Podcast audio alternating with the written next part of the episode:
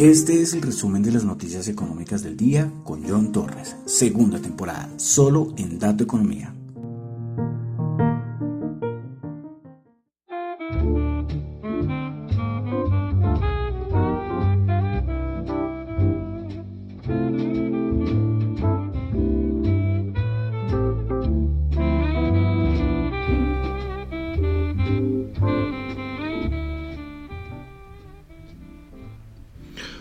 Muy buenas noches, son las 10 en punto de la noche de hoy martes 8 de marzo del año 2021.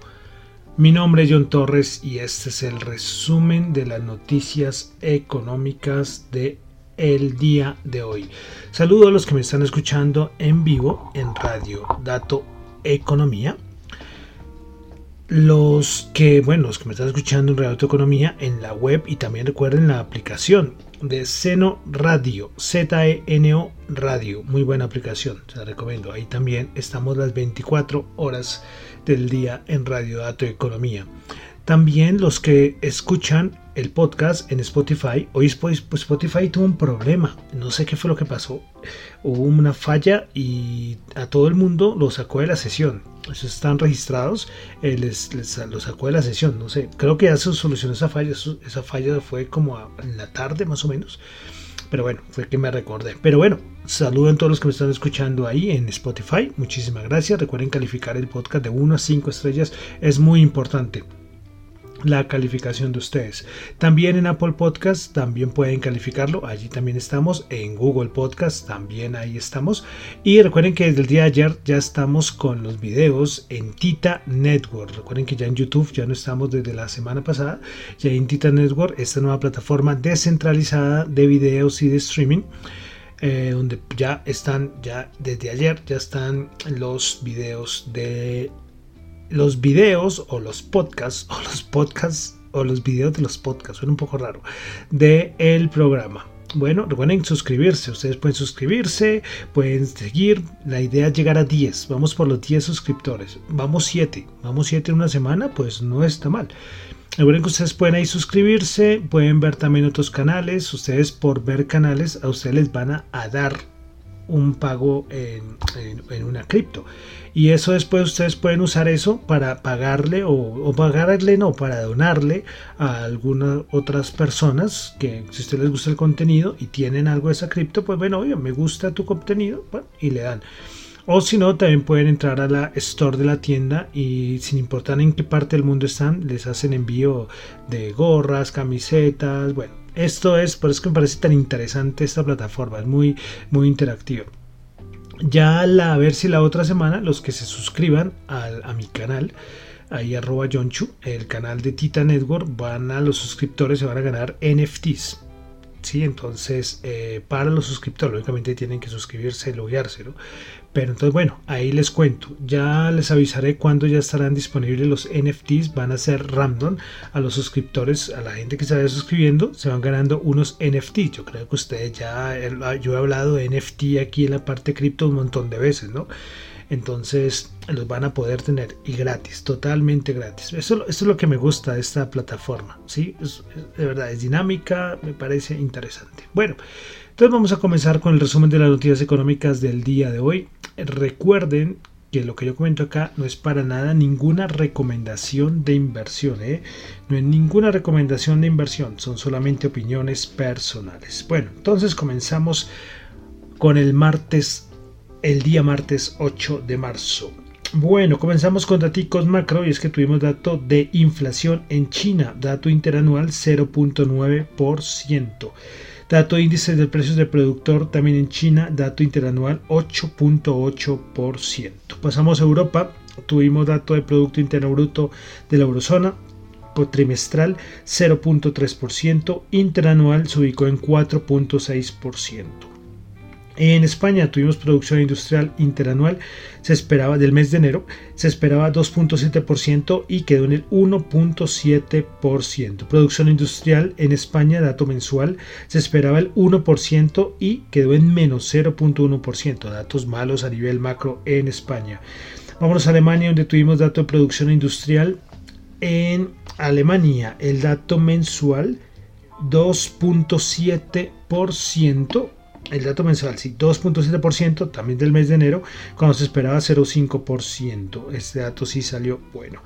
Bueno, otra vez y seguimos ahí. En Estados Unidos, en Norteamérica, todo se ha centrado en lo que está pasando en el conflicto de Rusia-Ucrania. Entonces, seguimos ni siquiera miembros de la FED. Creo que es que la reunión cuando es, porque ellos no pueden hablar, eh, los miembros de la FED, de no sé cuántos días antes de la reunión de la de la reunión de la, de la Reserva Federal. Entonces estamos huérfanos de noticias. Eso sí, preparémonos para el dato de inflación en Estados Unidos. Con todo lo que estamos viviendo, ese dato va a ser muy importante, aunque ahí todavía no se verán los efectos, o sea, el dato yo creo que va a salir malo y eso que aún no se tienen los efectos de todo lo que está pasando, porque todo lo del conflicto de Rusia-Ucrania fue finales de febrero y el dato que vamos a tener de inflación en Estados Unidos va a ser de febrero.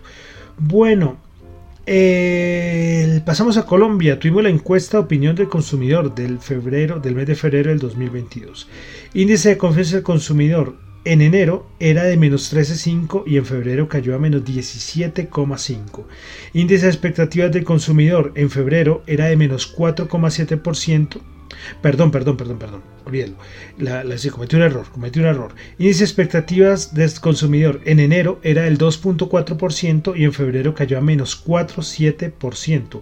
Índice de condiciones económicas en enero era de menos 30% y en febrero cayó a menos 36,8%. O sea, el índice de confianza del consumidor, el índice de expectativas del consumidor y el índice de condiciones económicas cayó con fuerza.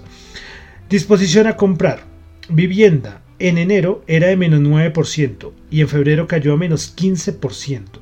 Disposición a comprar bienes durables. En enero era menos 51,8, en febrero cayó a menos 52,2%.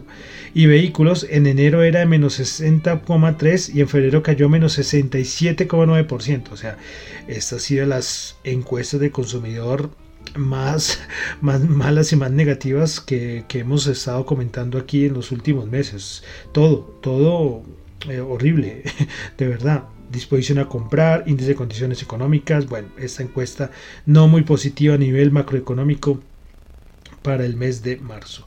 Bueno, hoy el Banco de la República informó que en diciembre del 2021 la deuda externa del país se ubicó en 171.295 millones de dólares. Esta cifra es superior en un 10,86% frente a los 154.507 millones de dólares registrados en el mismo mes del 2020 y también aumentó frente a lo registrado en noviembre en el mes de noviembre del 2021 eh, de, a ver, el aumento fue de 168.170 millones. Esto se convirtió en el monto más elevado de la deuda externa desde que hay registro. Que dar el dato, ¿eh?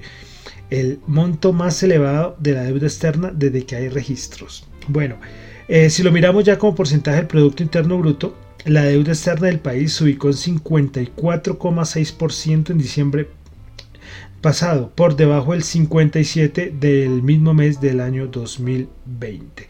Entonces, bueno, datos eh, importantes respecto a la deuda externa en Colombia. Por eso siempre uno puede mirarlo en dólares. Ven lo curioso, en dólares puede ser una cifra súper elevada, pero a nivel de porcentaje del Producto Interno Bruto no. Eh, ahí, ustedes pueden puede hacer un análisis, ¿no?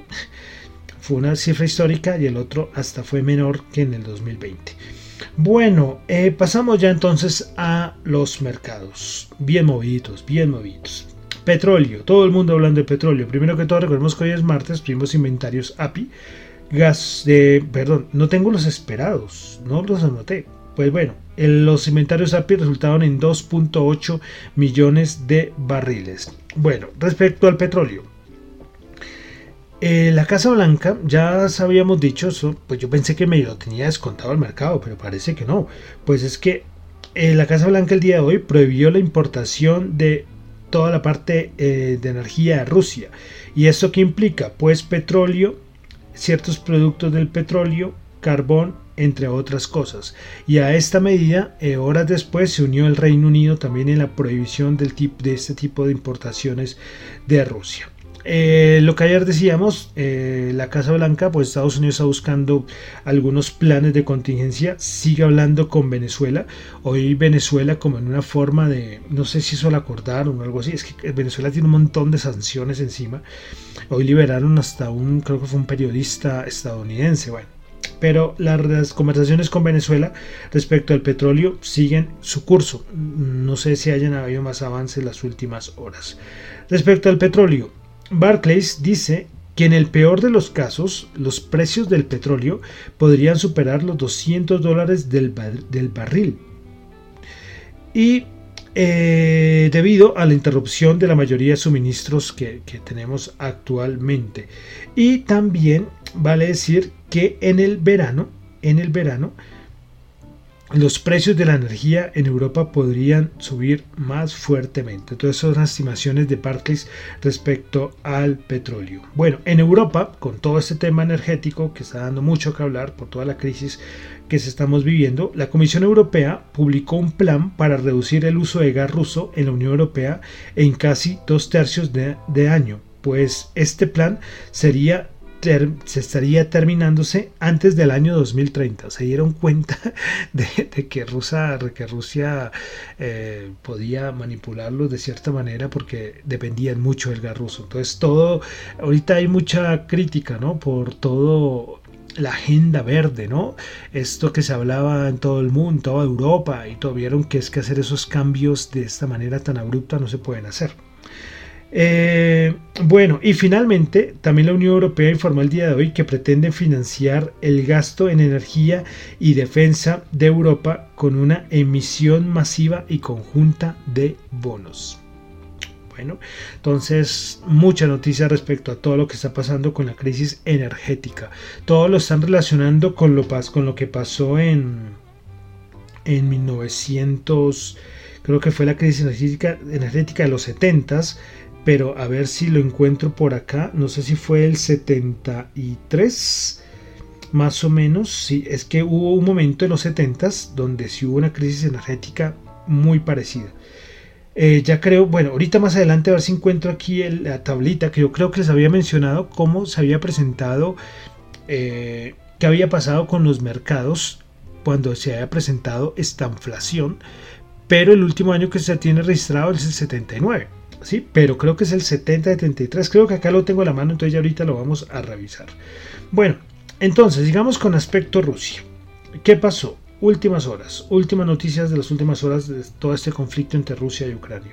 Bueno, primero que todo, Rusia anunció un periodo de silencio, así le colocaron, eh, en Ucrania para el día 9 de marzo y es para poder autorizar eh, los corredores humanitarios para que la gente, bueno, salga y pueda salir de esos lugares que están más complicados por todo lo que está pasando en Rusia. Entonces esto fue decretado para el día de mañana 9 de marzo. Medidas de Rusia. Rusia suspendió la venta de divisas hasta el mes de septiembre. Y Putin también decidió una medida un poco, un poco rara porque decidió prohibir la exportación de productos y materias primas fuera de la Federación Rusa hasta el 31 de diciembre. No sé, no sé, esto no sé si es que me pareció una cosa un poco radical, porque no dice, o bueno, pero es que yo tengo la noticia incompleta, pero es que no dice a la Unión Europea o, a, o a América, o bueno, no sé, dice total, total, o a China, bueno, no sé, una medida un poco, un poco rara, ¿no? Pero, bueno. De parte de Ucrania se supo que ayer en una entrevista del gobierno de Ucrania, no sé el presidente Zelensky, no sé con qué medio fue, la BBC, pues que no recuerdo, pero eso fue una cosa una entrevista que, dio ayer y es que parecía que Ucrania estaría renunciando a integrar la OTAN. Recordemos que ayer les comentaba las condiciones que ponía Rusia para el cese al fuego y una de ellas era que Ucrania no estuviera y no pidiera, no solicitara unirse a la OTAN. Bueno, respecto a Rusia, siguen, siguen las malas noticias para Rusia a nivel de sanciones. Eh, Fish, Ratings afirmó que eh, el incumplimiento de la deuda rusa es inminente, es decir, esto traducido en términos más conocidos es default, ¿no? Default, que el default ruso es inminente. Eh, los CDS, los CDS, que son los que cubren el riesgo de default de Rusia, muestra una probabilidad del 80% del impago de la deuda de Rusia. El 16 de marzo, Rusia tendría que pagar 117 millones de dólares en intereses de su deuda. Lo ven muy difícil. Lo mismo Fish Ratings y estos CDS lo que muestran es que default Rusia y default creo que van en la, misma, en la misma frase. Siguen eh, abandonando empresas, suspendiendo, cerrando negocios parcialmente o temporalmente. Eh, Coca-Cola suspendió sus negocios en Rusia. McDonald's creo que cerró más de 300 tiendas en toda Rusia y Starbucks también, también suspendió eh, su operación en Rusia. Y finalmente, hoy una noticia que me pareció curiosa fue que China, y la sacó Bloomberg, dice que China considera comprar o aumentar su participación en empresas rusas de energía y materias primas. Y, eh, y su primer movimiento va a ser meterse mucho más en el gigante del gas Gazprom. China, bueno, haciendo sus movimientos, el papel de China ha sido un poco raro, ¿no? Aunque yo, como les decía, ¿de acuerdo? Hablamos de los Juegos Olímpicos de Invierno.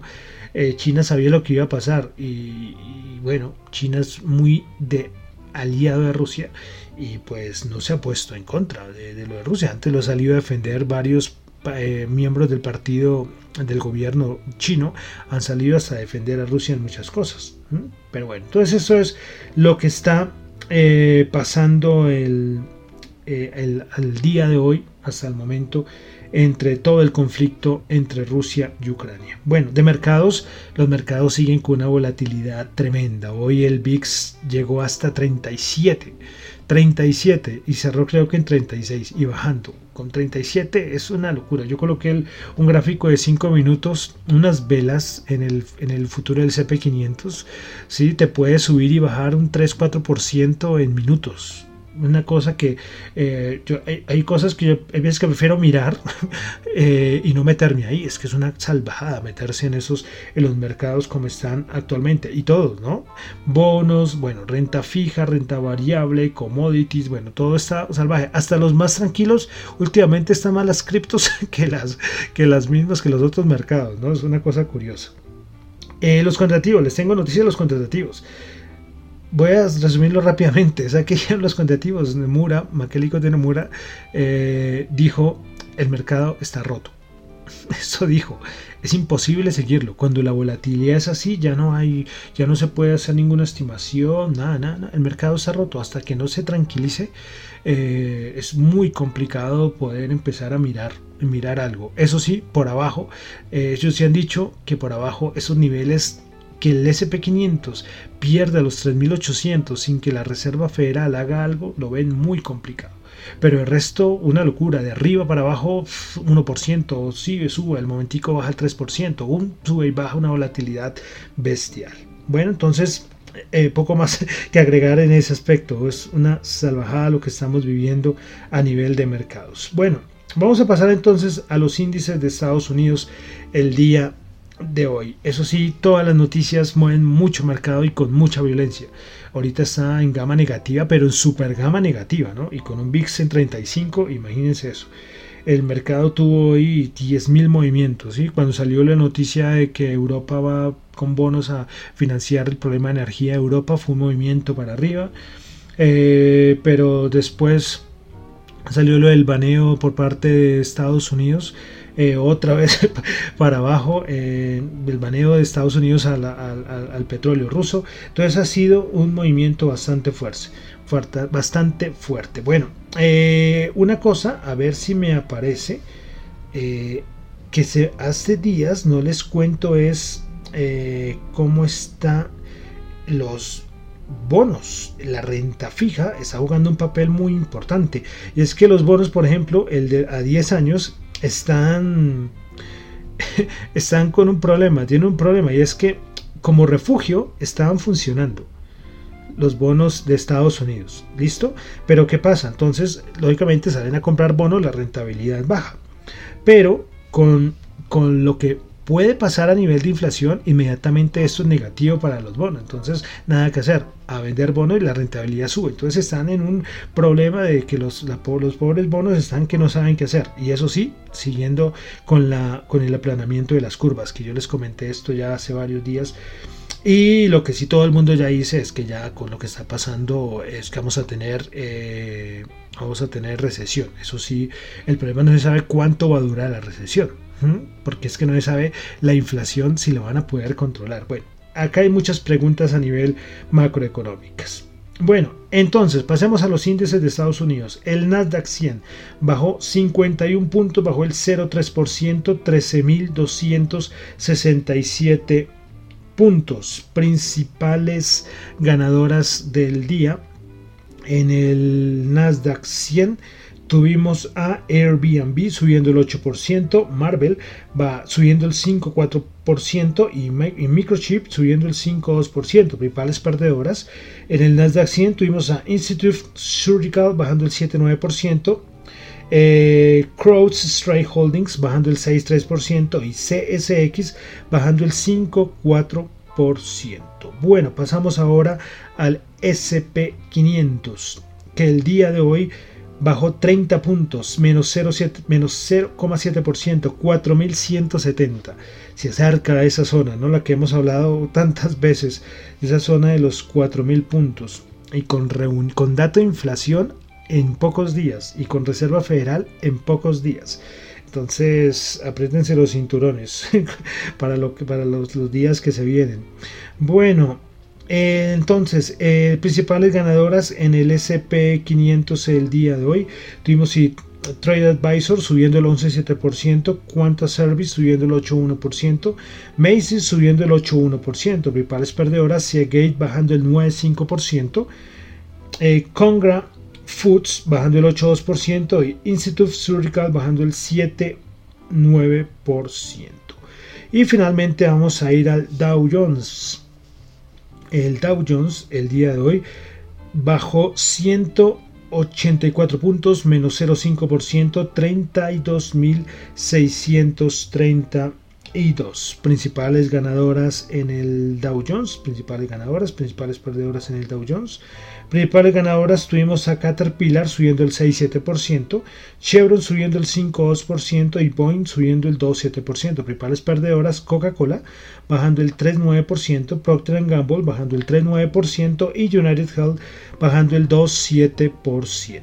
Bueno, vamos a pasar ahora a la Bolsa de Valores de Colombia. El MSCI Colcap bajó dos punticos, menos 0,1%, 1.535 puntos. Principales ganadoras, nuevamente Paz del Río. Esto de la dividendo le encantó a la gente. Parece que el yield, la rentabilidad por dividendo es buenísima con Paz del Río subió el 20.2%, Fabricato subiendo el 5.4% y Cemex subiendo el 1%, las principales ganadoras en la Bolsa de Valores de Colombia. Principales perdedoras, Grupo Bolívar bajando el 4.9%, Bolsa de Valores de Colombia bajando el 3% y Canacol bajando el 2.3%. Bueno, algo de commodities. El WTI, el petróleo, 124.7 dólares, subió, el 4, subió 4.4 dólares el barril. Brent 129.2, subió 4.8 dólares el barril. El oro, 2058. ¿Qué tal el valor del oro? Eh? Volviendo a niveles que 2020, subió 57 dólares la onza. Eh, de, commodities es lo del, lo del, níquel, que hoy cogió y tuvo que suspenderse en, en, Londres porque subió cuánto fue, no sé, ciento y pico por ciento, bueno, no sé, muchísimo. Y el problema es los que estaban en cortos y que los chinos, que habían varios inversionistas chinos metidos en cortos, los masacraron. Sí, es que lo de las materias primas por toda la situación es una cosa estremecedora. Yo aquí nombro poco el trigo, eh, el trigo, maíz, bueno, un montón de commodities, pero esos están disparados, disparados lo de las materias lo de las materias primas. Bueno, dólar en Colombia 3.785 bajó 29 pesos. Bueno, yo les iba a comentar rápidamente eh, lo de, la, de esta inflación antes de cerrar con las criptomonedas. Eh, recuerden que esta inflación es cuando hay eh, una inflación elevada, siempre hay inflación, ¿no? Es que hay una gente que dice, no, es que no, cuando hay días, años que no tenemos inflación, yo el otro día es que escuché eso, alguien dice, no, inflación siempre tenemos, poquita, pero siempre tenemos inflación, el es cuando se dispara la inflación, pero el asunto es que la esta inflación es cuando hay aumento de inflación, hay mucha inflación y el Producto Interno Bruto, el crecimiento económico, pues es, muy malo. ¿sí? Puede ser que no necesariamente caiga, sino que puede ser que se quede estancado. Bueno, eh, entonces yo les comentaba, esto creo que fue hace tres podcasts, la, una tablita que sacó Bank of America de lo que pasó en 1979 que se considera el último año que estuvo en esta inflación. Pero en estos días se ha hablado mucho de lo que pasó en 1970 de la crisis energética. Y entonces, ¿qué pasó ¿Y qué mercados? ¿Qué fue lo que pasó con el mercado en, aquel año 1970? El sector de la energía eh, aumentó el 12%. Bonos del gobierno aumentaron 12%. Utilities subieron el 10%. ¿Y, los, ¿Y cómo le fue al SP500? 0%.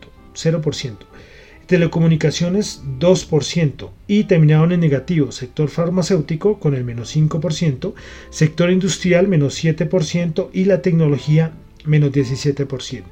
Entonces finalmente voy a decir una cosa, si cogemos lo que pasó en 1970 y 1979, que fueron dos años con esta inflación donde el sector energético fue lo que más subió, la tecnología le fue muy mal en el 70 bajó el 17% y en el 79 bajó el 7%. Y ahorita, si miramos eh, lo, que, lo que está haciendo, por ejemplo, el Nasdaq, no es que le esté yendo muy bien. Entonces, ahí les dejo el datico.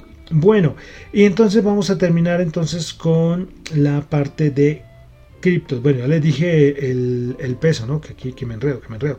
Dólar en Colombia 3.785 bajó 29 pesos. Bueno, y entonces vamos a terminar con las criptos. Bueno, entonces Bitcoin subiendo el 1,8%. Ven, las, las, materias primas son las que están locas. El Bitcoin, las criptos están muy tranquilitas, ¿no? Bitcoin subiendo el 1,8%, Ethereum subiendo el 2,7%, BNB subiendo el 1,2%, Ripple subiendo el 0,2%, Terra subiendo el 13,4%, Cardano bajando el 0,06%, Solana subiendo el 0,2%, Avalanche subiendo el 2,4%, eh, Polkadot subiendo el 3,8%. Entonces, como les digo, muy tranquilitas las criptos, muy tranquilitas.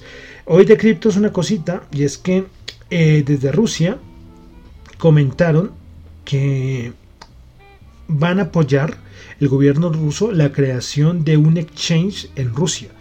Hoy precisamente alguien del gobierno de Estados Unidos decía, vamos a ver si con solo criptomonedas el gobierno ruso puede puede como salvarse de todas las sanciones a nivel monetario, ¿no?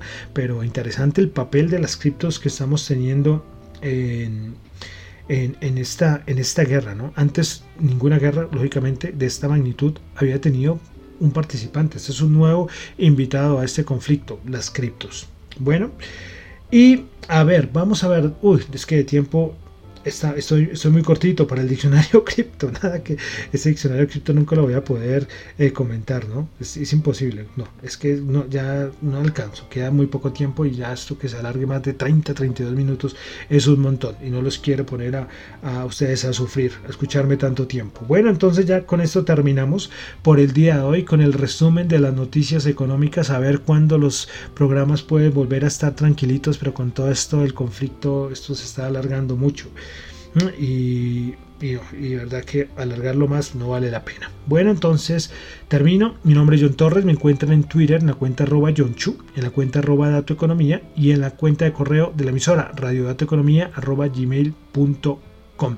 Recuerden que lo que yo comento acá no es ninguna recomendación de inversión, son solamente opiniones personales. Y recuerden que desde ayer comenzamos con nuestro recorrido en la historia de la música, una canción por año, desde 1922 al año 2022. Ayer fue 1922, hoy vamos al año 1923. Eh, ¿Han escuchado Charleston? Pues sí, es lo que vamos a escuchar. Charleston del, del artista de New Jersey, James P. Johnson. Muchísimas gracias.